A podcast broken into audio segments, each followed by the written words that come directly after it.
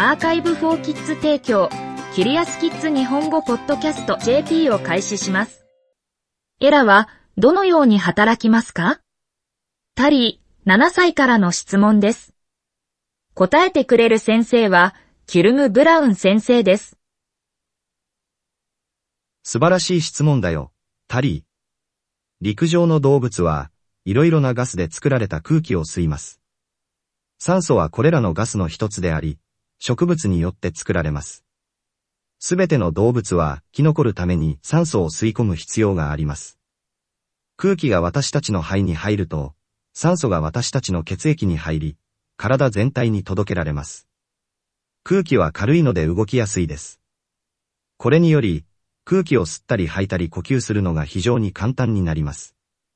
これは、風船を膨らませて空気を抜くようなものです。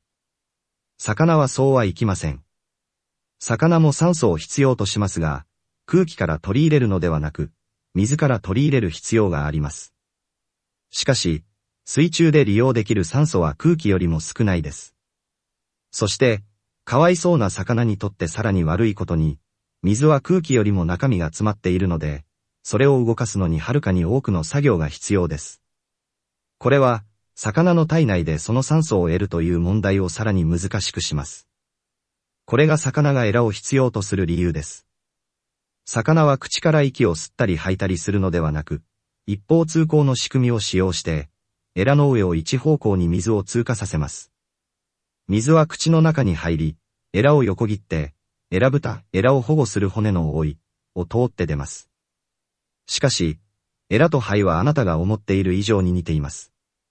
どちらも表面積が非常に大きいため、エラや肺の表面組織に触れる水や空気の量が増えるため、利用できる酸素の量が増えます。さらに、肺とエラの壁は非常に薄く、血液を運ぶ、毛細血管と呼ばれる小さなチューブが詰まっています。これにより、毛細血管が外の空気や水と密接に接触し、酸素が薄い壁をすり抜けて血液中に入ることができます。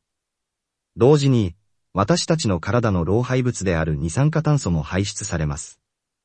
エラは体内の塩分をコントロールするのにも重要ですが、その話は別の日に残しましょう。